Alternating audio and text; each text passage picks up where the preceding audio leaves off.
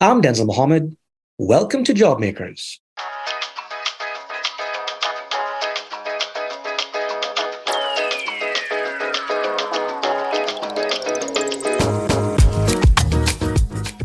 We've looked at the research on immigrants and entrepreneurship before. In the US, they're twice as likely to start a business, innovate, and create jobs. Why is that? One big reason is who immigrants are, their qualities and strengths, the things that make them take a risk and move to a new land in the first place. But that's not all they do. For Dr. Joshua Bedi, child of an immigrant and postdoctoral researcher in entrepreneurship in the Department of Strategy and Innovation at Copenhagen Business School in Denmark, not only are immigrants more adept at entrepreneurship in the US and worldwide, they also boost the innovation and business generation of citizens in host countries. That's a huge net benefit to the countries to which immigrants and refugees move, and the research proves it. Joshua sees this not only in the data, but also in his own personal experience. The son of an immigrant to Jackson, Mississippi from India, his father started a business himself. It was a simple neighborhood gas station, but also a symbol of what hardworking immigrants can do when they move to new lands and their backs are against the wall, as you learn in this week's Jobmakers podcast.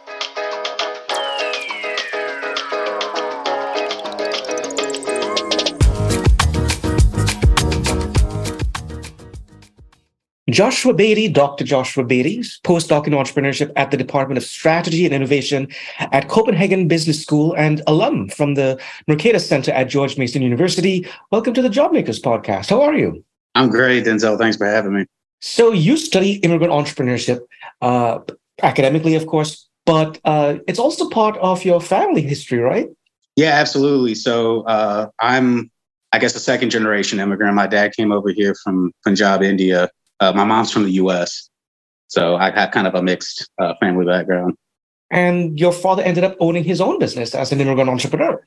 Yeah, exactly. So uh, a few of my relatives ended up owning their own businesses as immigrant entrepreneurs, and that's how he got into. That's how he got into owning his own business. So my great uncle owned owned a few gas stations, and uh, you know that's how my dad got into it.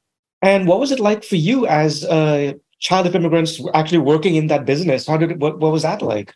Well, so I mean, I I thought it was pretty fun uh, at the time, right? Uh, not a lot of people had immigrant, uh, not a lot of people had parents who owned their own business, and so I thought that was pretty novel. Uh, I always felt pretty American, though, right? I mean, I had I have a bunch of Indian uh, family, but uh, it wasn't so much that my dad was an immigrant entrepreneur that was novel to me, but it was that he was an entrepreneur.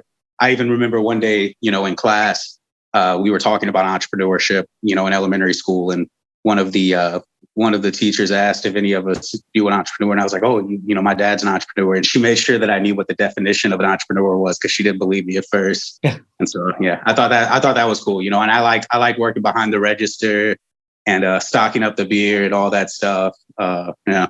So tell me a little bit about your research, uh, specifically on immigrant entrepreneurship. I know you look into the factors that affect entrepreneurship activity in a host country, right? Well, so generally um, we find that immigrants are more entrepreneurial, right? But that's that's kind of an obvious thing. Um, but right now, in this new in this newest research that I'm looking at, we're starting to find that uh, it's the immigrants who have Danish citizenship that are driving these uh, these higher entrepreneurship rates. And in fact, um, the impact of not having Danish citizenship the negative impact of not having Danish citizenship on the likelihood of becoming an entrepreneur, we're finding is greatest for immigrants uh, as opposed to other types of individuals. Because in Denmark, you can uh, be born in Denmark and not have Danish citizenship, right? So we can compare non movers with people who move internally, uh, with international immigrants, and also with return immigrants. So we can look at people who left Denmark and came back and see if they're more entrepreneurial and see how citizenship affects their entrepreneurship rates. And so we find immigrants are the most entrepreneurial, followed by return immigrants, which is really interesting. Uh, and we also find that having foreign citizenship, particularly uh, uh, particularly foreign citizenship that's very restrictive, uh, we find that that negatively moderates the relationship. So we find that that uh, makes it less likely for immigrants to be entrepreneurial. Particularly immigrants. So it has it has a more negative impact for immigrants than it does for say return immigrants or um, or internal migrants. And in fact, what I'm seeing is we're finding that the uh, the um, non-movers who are foreign citizens are actually more entrepreneurial than the non-movers who are Danish citizens. So that's the only exception, and uh, that probably has to do with the fact that if you were born in Denmark and you don't have foreign citizenship, at least one of your parents has to be an immigrant. And so it could be that they're just getting foreign exposure secondhand from their parents, and that's causing them to be more entrepreneurial. But I, I mean, that's but that's a uh, that's kind of a guess, right? So immigration is driving entrepreneurship, no matter what angle you look at it, right? That's what it looks like, right? Given that that, that is your finding about immigration driving entrepreneurship is so clear, um, mm-hmm. are there visas built into the immigration system that are specifically for entrepreneurs? Yeah. So, I mean, uh, there are in the US. Now, the problem with those is they require a lot of upfront capital uh, in order for the person to be eligible for the visa. So you're you're excluding a lot of your sole proprietorships, say, from being able to come in on that visa. In Denmark, uh, I don't know about self-employment visas in particular, but there are definitely uh, visas for, say, high skill managers um, who might play entrepreneurial roles inside of a company. And I actually benefit from a type of visa like that. So you have these high skilled managers, but you also have researchers and they have a special visa for those two people and we actually get a lower tax rate than the average danish person so uh, there's even a tax incentive at least in denmark to kind of attract top level managers and researchers to come and in that pool you are bound to find people who end up starting their own businesses whether it's a push factor or a pull factor um, so if you were to speculate as to why people who move are more likely to engage in entrepreneurship, generating businesses, creating jobs. What do you think it would be? Why? I think it's a couple reasons. So, my first theory when I first got into this is that, um, and I think I've heard you say this before, is that is that immigration is an inherently entrepreneurial action, right? If we think of entrepreneurship as trying to better your circumstances in the face of radical uncertainty, that's exactly what immigration is. It's a huge upfront investment that you're making. There's a lot of risk involved. Even for low skilled immigrants, especially for, say, undocumented immigrants, there's a ton of risk involved because you could get sent back. And that's you putting down years worth of your wages, maybe to hire a coyote and get sent back. And so you're taking a huge risk. And so there's kind of this selection bias that the type of person it takes to immigrate and to take this kind of risk and to try these new things is also the type of person who's willing to be open minded and to try new business ideas and to engage in a certain level of risk.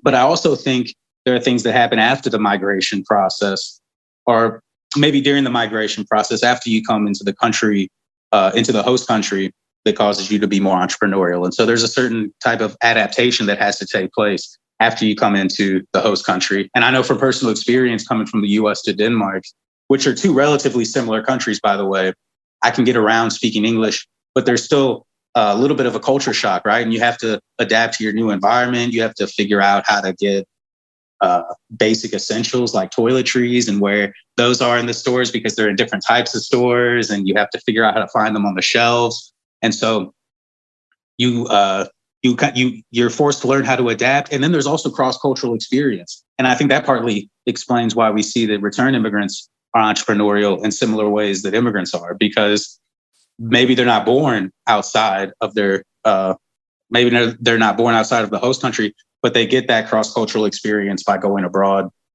And all entrepreneurship is is opportunity identification. And when you get more cross-cultural experience you see more different ways of doing things. You're able to expand your knowledge set. You're able to draw on these different experiences and relate them to your uh, to your home country and try out new ideas that maybe natives haven't thought to try out before so I often say that diversity is a huge strength of the United States. Um, and what you're telling me, this diversity of experiences, cross-cultural experiences, is a net benefit when it comes to the economy, right? Absolutely. Absolutely. I mean, there's uh, and there's a ton of research on the on the benefits of immigration generally for the economy. Michael Clemens has a famous paper Uh, he he actually just started, or he's going to start soon at George Mason University. Uh, trillion dollar bills on the sidewalk, uh, where you know he estimates he does a survey of the literature and est- and we see estimates of uh, the benefits of open borders anywhere from uh, from multiplying GDP by 1.5 to doubling it, right? So, um, yeah, absolutely. And it's and it doesn't have to just be the immigrants themselves who are entrepreneurs to kind of lead this this innovative process. We can have gains from even letting low skilled immigrants in, right? So we can have indirect benefits because these low skilled immigrants are willing to work for less pay. Uh, and the immigrant who mows the lawn of the nuclear physicist indirectly helps to uh, unlock the secrets of the universe, right? I, I heard that quote. Uh, Alex Tabarrok gave a gave a TED talk, um, and uh, and gave that quote, and it stuck with me, right? Because uh, we see a lot of research that shows um, all these indirect impacts of immigration that that could that could uh, that could influence entrepreneurship. So another example of that is we see a decrease in the gender wage gap in the U.S. when we see influxes of immigrants who work in uh, industries that are traditionally female dominated, like cleaning industries, because it frees up women's time to be able to go do the things that they want to do, and that decreases the gender gap, right? Um, and so, absolutely, I think it's a net benefit for the economy. And do you see immigrant entrepreneurship positively affecting native entrepreneurship? Oh yes. So um, we have direct evidence of this, uh, depending on what kind of proxy of entrepreneurship we're looking at. So I know that there's research uh, by Jennifer Hunt that looks at patent rates among foreign born people in STEM fields. And they find that there's a positive spillover effect. And so we see that it's not the fact that it's not the case that these immigrants are replacing native inventors. Instead, they're kind of collaborating with native inventors. They're bringing out the best of native inventors they're increasing the productivity of those native inventors. There are also other um, other studies that look at uh, kind of natural experiments, like a sudden death of someone working on a patent, and so they'll look. They looked at um, they looked at native patent holders who were partners with immigrant patent holders and they found or at least people working on a patent and they found that when the immigrant if the immigrant died suddenly the probability of that patent being accepted later decreased significantly. Uh, and the same is not true for if the native founder dies suddenly. And so there's a huge positive spillover. That that's pretty incredible. And you know, you think of you know, the most obvious example in my head is Moderna, which has multiple founders. Some are foreign born, some are US born. And so that collaboration you're talking about does engender innovation and productivity mm-hmm. and you know in the real world jobs and vaccines um, as a researcher have you seen this as any sort of similar kind of um, uh, research innovation when it comes to collaborating with with different people with different perspectives different backgrounds Absolutely. I mean, um, you see it all the time. So, I mean, we're basically talking about different comparative advantages, right? We're all we're saying is something that every economist knows uh, from the beginning of their training is that there's gains from trade because we're all uh, we all have a comparative advantage in something different. And so, when it comes to research, nowadays you have to have a really good empirical method to get published well, and you have to have a, re- a really good story, a really good theory behind it. And so, a lot of times I see foreign researchers who maybe aren't as good as or aren't as good at English, but they do very well in mathematics, pair up with native researchers who aren't as good at mathematics, uh, but obviously they're good at English because it's their native language, and they collaborate and come up with awesome research together.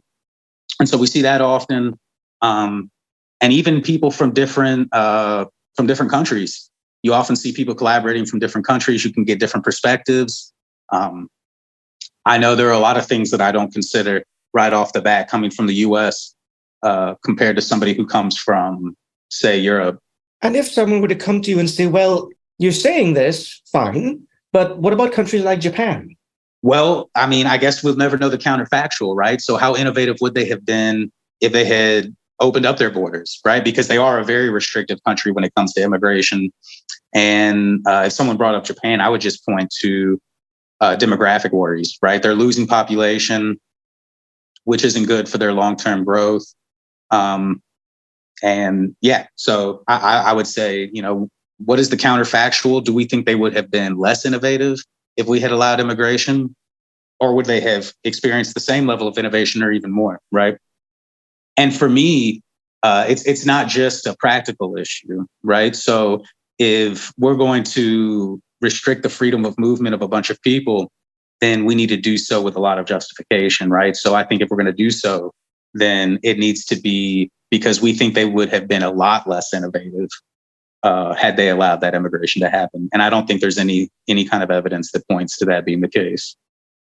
And we just have to look at the size of our economy versus other countries uh, that, that that immigration was able to foster. I want to just emphasize you. You mentioned that it's not just we're not just talking about uh, high skilled workers. We're talking about low skilled workers as well, mm-hmm. who may start a nail salon or a hairdressing yeah. salon, um, and who, as workers, also help to grow the economy. Can you speak a little bit to that? That we, it's not just that we need the best and the brightest. We just need people mm-hmm. who are hardworking, right? Yeah, exactly. Um, so there are those people, right? There are those people who are low skilled who are going to uh, become entrepreneurs themselves and are going to contribute to the economy. Maybe they hire natives. I know in the case of my um, of my Indian relatives who have opened up gas stations and hotels, they hire natives. Right? It is true that they do pull from their social pool or from their um, um, social capital in that they hire other Indians, other uh, other people who come from their family and things like this. But they also hire natives too, right? So they help in that way, and they also provide goods and services, right?